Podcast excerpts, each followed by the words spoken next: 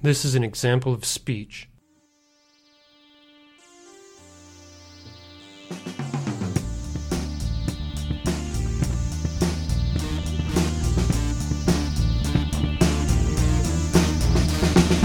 All our history Welcome back to Tell Me What to Think, a uh, free from oversight and free of charge, thoughtfully improvised, expletive deleted, details expanded, whistle blow hard, evergreen topical heat wave of an ongoing conversation turned podcast, in which we discuss politics, global affairs, current events, and anything else that bubbles up from the unmoderated comment section in our brains. We urge you to join us and tell us what you think. Listen to the archives. Go to stoneduckmedia.com or tellmewhattothink.com. You can contact us at tmwttpod at gmail.com. I'm producer Pete. You can contact me on Twitter at Bloated Nemesis. And your host is Charles Minnick, who is on Twitter at green underscore weird, which is spelled W Y R D. This episode, Charles speaks with candidate for congressional office from Minnesota's 4th District, David Sandbeck. Prepare to get righteous and reactionary. This is Tell Me What to Think. The old voice network decision signed with a shake and a smirk. Centralized states can turn a blind eye. Those All right, welcome to Tell Me What to Think. I'm your host, as always, Charles Minnick, and tonight I have with me David Sandbeck. Hello, Charles. Thank you for your invitation. Oh, thank you for uh, coming on the show. You bet. Um, tell me what to think about uh, Minnesota's fourth. So, the 4th Congressional District has been represented for what will be 20 years in this upcoming election by Betty McCollum uh, at the congressional level. And we haven't seen someone who is leveraging the full potential of the district. And we haven't had the benefit of a competitive primary in the 4th Congressional District since she ran in 2000. And so it's time. And I went around and, and talked to um, you know community leaders and uh, other elected representatives to see uh, about you know options out there to to deliver a competitive primary. And there wasn't there wasn't another option, so it had to be me. And uh, so why does this need to happen? Well, you know, one of the first things Betty did in her first term uh, representing the fourth district was to vote for uh, keeping soft money in politics. And what, what does that mean? Well, that means the most vile, corrupt money coming in and buying our party at the national level, at the state level, and at the local level. That's the kind of money that is given to the party units. So the big story in, in 20 or one of the big stories of 2016 was how the DNC was funneling money to uh, Hillary's campaign in Brooklyn using this soft money workaround. Uh, and so that's just one example of, uh, of a party soft money corruption influencing the party in a big way uh, that makes for an, a really uncompetitive democracy of minimums. Another thing, uh, even in her first term, you know, she talks about defending the Constitution now when, when we talk about Donald Trump. But where was that passionate defense of our Constitution when she voted for the Patriot Act? And we cannot put that genie back in the bottle. It'll be 20 years, and we cannot put that genie back in the bottle. We still have this massive, sweeping surveillance state. Uh, so it started 20 years ago with, with our representative, and it's continued to this day. Uh, and the big issue that, that I'm running on uh, that I'd like to deliver a competitive primary for is not just those important issues, but single payer healthcare. I think this district wants someone to represent us on this issue. I've knocked on over a thousand doors. I've gone and talked to all kinds of progressive groups, and there's a consensus about a lot of these issues, you know, finance corruption uh, of our party, um, single payer healthcare, taking on the military industrial complex. There is a convergence on these issues, and there's no risk for the incumbent to be a champion on these issues. And uh, so it's time that uh, we expand the spectrum of debate and have a competitive primary. Um, just to clarify a point, your first point, you're talking about Sure. the uh, state parties being used as paths through basically. They can be to the uh, campaigns. and and it, it's not. It, it was such a large scale in 2016 that that I bring up, and that's a story that people are already familiar with. So I wanted to use that. But um, you know, these this soft money corruption is is pervasive, and what I mean by that is the entire establishment, how the DCCC, the congressional, uh, the the Democratic uh, congressional campaign committee, um, every member of Congress is assigned an amount of money to to go and get to get their special appointments and assignments in Congress to have power and influence. You have to raise that money. And there's only 5% of the population that donates, and you know it's largely the ownership class, the 1%. So they're incentivized to go listen to those people instead of their real constituents. There are there's a point system and it doesn't include you don't get points for going out and recruiting more voters or doing uh, grassroots, grassroots campaign financing. You are rewarded for getting those big dollar corporate donors. And for example, our incumbent representative, Betty, is the region, the Midwest region vice chair at the DCCC. And so she has to go out and raise money from these people so that she can maintain her appointments. What appointments are those? She is on the Subappropriations Committee for Defense Spending. She's uh, one of the ranking members, and very important, she's next in line for the gavel, or very potentially, very likely. Uh, the current uh, gavel holder is retiring, so she's uh, next in line for this. Uh, it's very likely she could get it, and that's another reason we need a competitive primary. We need to get her to stop taking money from the military industrial complex. This is the very industry she's supposed to be regulating on this committee. And this is, again, it feeds into the soft money corruption. She has to raise money from them and they're going to get this money and it doesn't come free. There's strings attached with this money. Even though it's pass through money there's strings attached and that's how you get on these kinds of committees. You have to raise money. Who do you raise it from? You raise it from the plutocracy. That means you have to do things the plutocracy wants. Another committee she's on she's the chair uh, she has the gavel for the uh, department of the interior. She has two committees uh, that she has a leadership role in and that's unusual. So we get Betty uh, in some really important committees. But you have to look at the big picture. What's she doing in the DCCC? And what does that mean? Corruption. How, how, how, you know, what does that mean? It means the DCCC decides what candidates it's going to support. How does it make that decision? Well, the, the individual candidates have to raise money they have to they have to meet certain financing goals. Well, who are they raising that money from? Once again, the plutocracy, the ownership class. It's just pervasive throughout the system how we've done our campaign financing. So, for example, I think his name's Ian Todd has been challenging Tom Emmer. Uh, in his district, and he, he, earned the party endorsement. But the DCCC didn't help him with financing, didn't bring any money his way. But the DCCC will go out and and recruit corporate lawyers, people that have registered Republican before, to go and run and and and pretend to be Democrats, and they'll finance those kinds of candidates, but not real progressives. And so they'll give someone like Tom Emmer a pass. And what that means is Tom Emmer, he's the national uh, Republican chair for the Republican National Committee for, for uh, the Congress, uh, the uh, Republicans' equivalent of the DCCC, and we give him a free pass. We don't support a competitive primary in that district, and I'd love to ask Betty why. Um, when I go to her town hall, uh, she makes it evident that we're only going to take questions from certain kinds of people mm-hmm. and she'll use a progressive way to, to accomplish this to say we're going to take questions from the women in the audience so that, of course, is going to preclude taking a question from me. Uh, so she's she's clever. She's she knows what she's doing, uh, but we need this competitive primary again to expand the spectrum of debate on these issues. Um, well, that's a pretty wide-ranging answer. Um, you talked. Uh, I guess let me ask you the question I always ask every uh, interview I give. Uh, sure. What does the Green New Deal mean for your district? It's a heavily urban district and not necessarily as diverse as other places, but incredibly diverse by Midwestern standards.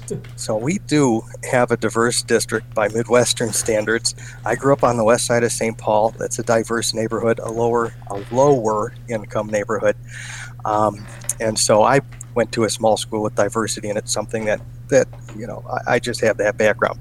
Um, what does the Green New Deal mean in the fourth congressional district? It means we need to have a smart grid. It means more good paying jobs that can't be outsourced. And so that means it also means security. And, and I think about our electrical grid and how exposed it is, how old it is, how all of the com- almost all of the the essential components in our electric grid are sourced from other countries. We don't build those components anymore. I look at that as a risk to our national defense. So, what is the Green New Deal? It's also looking at our national defense and our local community defense. How long can the hospitals run if our grid is so vulnerable? That's where we need to look at microgrids. That's where we can look at uh, at different kinds of energy alternative energies, wind energy, solar energy, and storing that and doing it in local, uh, in a local way, so that we have microgrids that aren't so um, exposed as our large grid is. We could, I mean, there's some areas I could show you in the fourth congressional district where if you are a person of ill intent, you can really mess things up. It's all exposed, but if you have microgrids, you can have all the redundancy you need all over and it is a it's a national security issue and it is a, a jobs issue. And uh, so when i think about the green new deal i think about an entire reconstruction a new reconstruction of the american economy. And what does that mean? It means jobs that can't be outsourced. It means national defense national security and it means an economy that respects our stewardship of the biosphere and the planet? Um, well, it's a great answer. Um, specific. Uh, sorry, I missed. That's all right. I guess my the one thing that I'm having a problem with is it's not necessarily a national security, but personal security first and foremost, right? I mean, it's, it's one thing to think about the country when the power grid goes out, but what about people's oxygen tanks and mm-hmm. other medical apparatus? So it, it is also an issue of personal security. And if you're a person of means, you have your backup generator and you have access to those things. But as a community, you know, 95% of us aren't going to have those kinds of redundancies. But a small microgrid focused new uh, energy system is going to have us all covered and have us all personally secured. And also, uh, built out on a national scale, would have the country secured. And uh, we look at also the potential of you know cyber threats and how so much of the new technology that people use in, in heating their homes and turning on and off uh, devices inside their homes, how that's all connected and how that's all exposed. How uh, a lot of the the gadgets and the technology is unsecure and vulnerable. And what does that mean? It means a nefarious actor could say all the houses set the temperature up high, turn on all the lights all at once, and you can create brownouts and you can create some some points of chaos where we're exposed. Uh, and again, this is something nobody really talks about, but again, it comes back to security, personal security, national security, and an economy that uh, respects our stewardship of the environment. Um, great answer. So, having been, uh, shall we say, always a secret ballot voter, tell me what to think about caucuses. It seems like a combination of LARPing and schoolyard bullying. So, caucuses are, are there's a right way and a wrong way to do them. We're one of maybe 12 states, it could be as many as 16 states that do caucuses. Some states do them as closed caucuses, they're very exclusive, uh, and that's the wrong way to do them. Uh, in Minnesota and in Iowa, we have open caucuses, and that means anybody can come, anybody can participate. When you show up, you have to you have to uh, indicate that you're going to be a Democrat, um, and that bothers some people. But it's the Democratic Party, uh, and so I understand how, how that, that puts some people off. But the good thing is everybody can come. The the problem with caucuses, uh, as opposed to just primaries, uh, is that they're time intensive. If you are a working family, you know, can you take that time? If you have children, can you take your children with you? Um, and so there's those kinds of issues and those kinds of families that get excluded. Whereas if you're more affluent and you have normal work hours, you can show up and participate and have your voice heard. Um, I can say in Minnesota, we do caucuses really well. And, uh, and of course, in 2016, we had such uh, a huge turnout. Just in the 4th Congressional District, we had somewhere around 14,000, 16,000 maybe people showed up to caucus. That is huge. A typical high caucus turnout is 7,000 people, 16,000 almost. That, uh, I mean, that, that excited uh, I mean, I thought that was wonderful, but it overwhelmed so many people. It turned so many people off. They didn't think they were getting their voices heard. So we separated a lot of the political energy this year. And for the first time since 1992, Minnesota has introduced a primary for the presidential election. But we still have caucuses coming up, so I'm so glad you asked. We have caucuses coming up February 25th. And why bother go to the caucus now if we're not doing the straw poll for the president? Well, in the state of Minnesota, the entire bicameral representative bodies are up for reelection. All of the senators are up for reelection, and all, of course, uh, of the House of Representatives in our, in our state house are up for reelection this year as well. And so, get your voice heard. Bring whatever issue empowers you as a resolution. Bring a resolution to whatever issues you're passionate about. Share that with your community, and that can become a part of the, the platform that your representatives are then empowered to advocate for. And then if you become a delegate, you're going to have representatives reaching out to you. We have a couple competitive primaries in the 4th Congressional District this time around. So you get to participate and you get to give your voice uh, more impact when you participate in the caucus. So that's something you don't get from a primary. And so I look at the caucus as a as a good thing. I understand some people uh, are are upset because of the way it discriminates in terms of if you don't have the opportunity to participate because you work two jobs, because you have children, um, because maybe you're intimidated uh, by you know by other people with strong opinions. But I, I, I, look at it as something that is a very democratic process. Hmm. All right. Um, so I was looking at your uh, candidate, your opposition's or uh, open secrets page, and sure. I didn't realize casinos and gambling was such a huge part of your di- district's well, economy.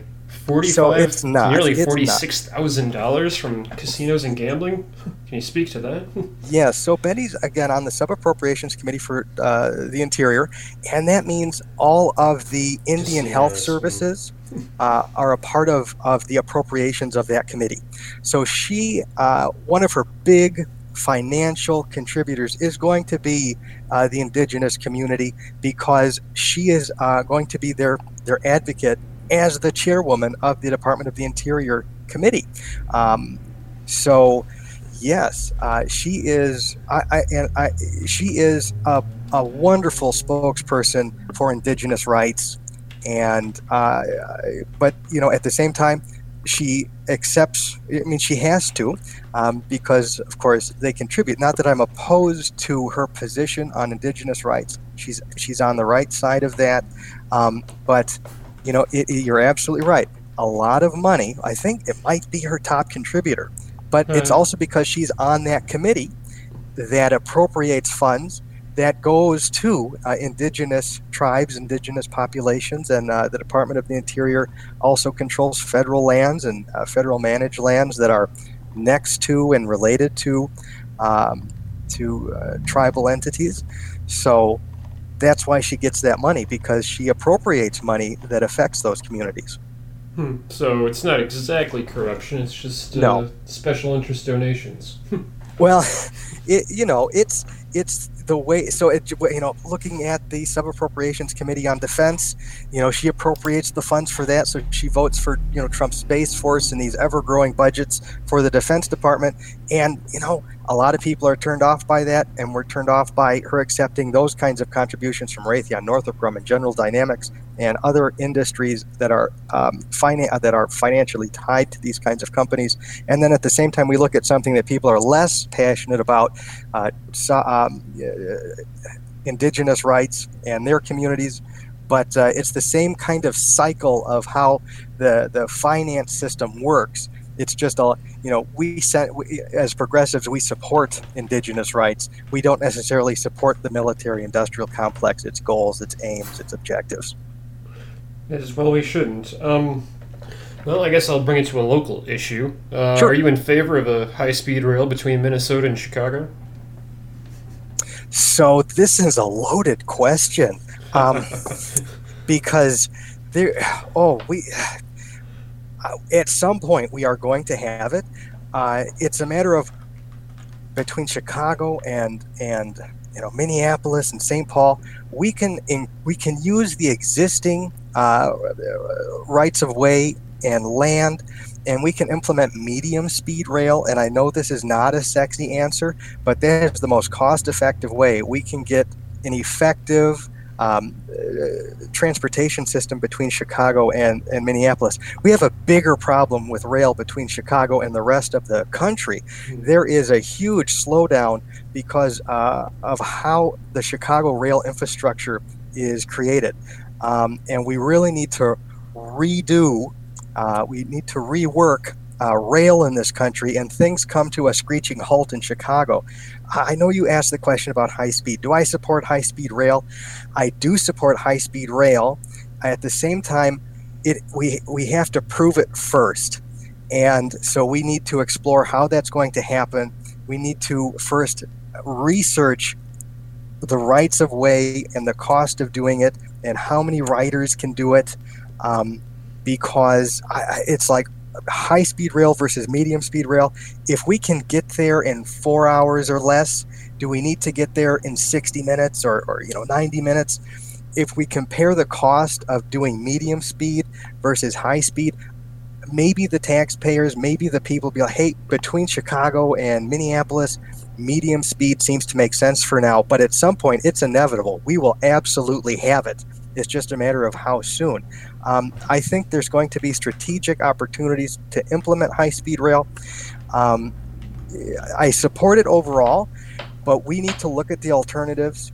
Uh, and what I mean by that is medium speed rail using existing easements and access and infrastructure and rights of way and improving those and comparing it with doing something like California's done, which really hasn't panned out. And there's a lot to talk about in terms of California and what went wrong and how that's been sabotaged by corporate interests. Um, at the same time, I, I think high speed rail is the future in the United States. At the same time, the United States is huge. And people don't realize, I, or, or maybe they do, and but we have to consider where has high speed rail been implemented and is working in more densely populated regions. So we need to look at the cost and the benefit. And I absolutely want uh, to improve mass transit. Uh, it's also a question of population density. And so we need to make informed decisions. And so we need to fund the kinds of research and studies to make sure we're making informed decisions on where to spend the money. Sure. Uh, having been on that uh, amazing Chinese high speed rail, I can't hope that it comes here fast enough soon enough.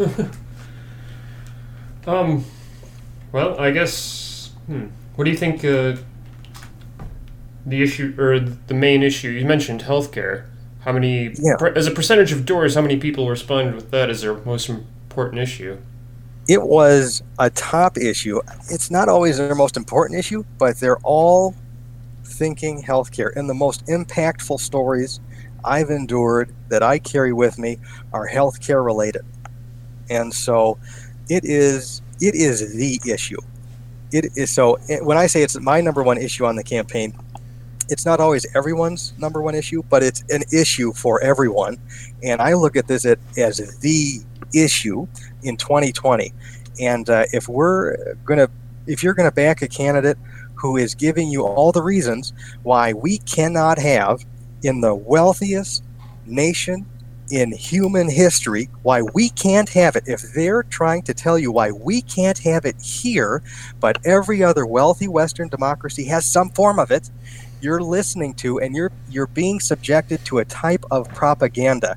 If every other Western democracy can figure it out and implement some kind, most of them some kind of single payer healthcare solution, and they can do it, so can we. And that's how you know you're you're listening to someone promulgating propaganda. Everyone else has it but us. We can't do it, but we're the wealthiest nation in human history. Right? Cling to the floor that you're being gaslit. Yeah. Um, do you know your opponent's position on healthcare for all? I mean, obviously you said Yeah, she voted for those massive So- defense increases, so that probably could have paid for some of some measure of Medicare for all. It sure could have. Um, Betty has positioned herself as supporting Medicaid for all. And what that means is she supports a public option that people can buy into a Medicaid system. And if you know what Medicaid is, it is a payer of last resort. So it means you have to go through the indignity of selling off all of your meaningful assets. You have to become impoverished before you get the access to that care. Um, and people don't have time for that. If you have aggressive breast cancer, you don't have time for that. Uh, my one of my friends' parents is dying. She has cancer. It is aggressive, uh, and she's been fighting with this uh, for a long time now, uh, and she has months left. Um, but I have seen the system and how it abuses us and how people are sacrificed by it. Tens of thousands of americans and the support of a public option does not address the waste fraud and abuse. It is not really delivering access to care as a right something betty has said she wants to do but we can do it just by supporting single payer healthcare and we're going to get rid of all the wasteful middlemen and we're going to save money. The current system, keeping all of these middlemen involved, these private insurers, these PBM pharmaceutical brokers, what we're doing is we're creating waste, fraud, and abuse, rampant waste, fraud, and abuse. We can save money by removing these middlemen, and then everybody's going to have access to care without barriers. And uh, there's no reason why Betty can't be a champion on this issue. Awesome. Um, so, do you have a path to 50,000 votes, and what does that look like? So, if you look at um, a primary that is related, so we have an August. I'm competing in an August primary. Um, we don't have a governor's race leading the ticket for that primary. So, if we look at this kind of contest, uh, I think we'd have to look at like 20, 2014 and, and there was like maybe 34,000 people that showed up in that primary. So the barrier um, isn't Oh, wow, so obscene for someone like yeah. me to uh, to compete in. Whereas if I was in a primary that had a governor at the top of it, you know, and a quarter of a million people turn out, um, a new name without the big recognition would have a very, very difficult time. This time around, I just have one very difficult. I'll just say very difficult instead of a very, very difficult time. Um, but uh, I have a, a, a marketing plan, and it's worked wonderfully. Um, I saw an opportunity uh, in terms of marketing and how to reach more people in the district. It's controversial, but uh, you know there are people that might be outraged by the way I market. But at the same time, compare that to if I don't take money from the military-industrial complex or the plutocracy, right, and I can find a way to get the message out without that uh, blood money, uh, I think that's actually more virtuous than taking that kind of money and being able to advertise on uh, the plutocracy's platforms, these these large media outlets, which I am largely avoiding. Sure. What's so controversial about your methods, if you don't mind my asking? Is it just the content of the videos? So the con- the content's not what's so uh, eye-opening. It's that I have been using adult platforms to uh, get the word out. So uh, you'll see my video next to your smut, and you know it's actually I can reach half the district on sixty dollars a day, Mm, um, and so. that's genius. I know. I, I- there's no other way that I can replicate that kind of value, and I know it works because I've already I've had more than fifty thousand people within the district visit my website. I, that doesn't mean they're all going to vote for me, but it means I'm getting the awareness out, uh, something I couldn't afford to do on on these large corporate um, platforms. Sure. What did Jesus say? Go to where the people are. Exactly. All right. Um. Well, uh, you want to plug your social media and web Sure. website? I can be found uh, on Twitter, of course, uh, at sign David Sandbeck, S A N D B E C K. Uh, you can find all my links to social media on sandbeckforcongress.com. I'm uh, I have a YouTube channel with some vi- with uh, some short videos out there and some of my commercials, and you'll find out they're not obscene. And uh, I, I just put together a music playlist uh, for those who are interested in political themed music. I genuinely I do enjoy the music I, I put together in this playlist. Um, and, and if you have total you know nerds out there that, that don't want to listen to me talk about politics but want to listen to political music, I have a playlist put together. Ooh, I also have two playlists on there. One of them is how to caucus. So on my YouTube channel, I have a How to Caucus in Minnesota. The first three video t- videos take less than 20 minutes, and it's going to show you how to do it and make you confident uh, to caucus and become a delegate all the way to the district caucus, because that's where I need your help to nominate me to create a uh, competitive primary in the 4th Congressional District. I also have a playlist with Thomas Frank. He's the author of Listen Liberal, and there's like hours of content with him explaining what went wrong with the Democratic Party over the past few decades, and it is enlightening. And for those of you who, who are going to be engaging with corporate centrists, it's going to give you it's going to give you the information to have the meaningful dialogues to convert them. Right, Know how to convert your audience. Yes, Uh, well, David, uh, thanks for coming on the show and taking time out for this interview. Absolutely. Thank you for your time and attention. I appreciate it. Days.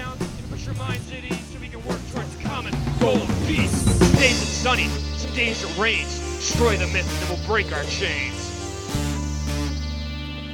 Break your chains.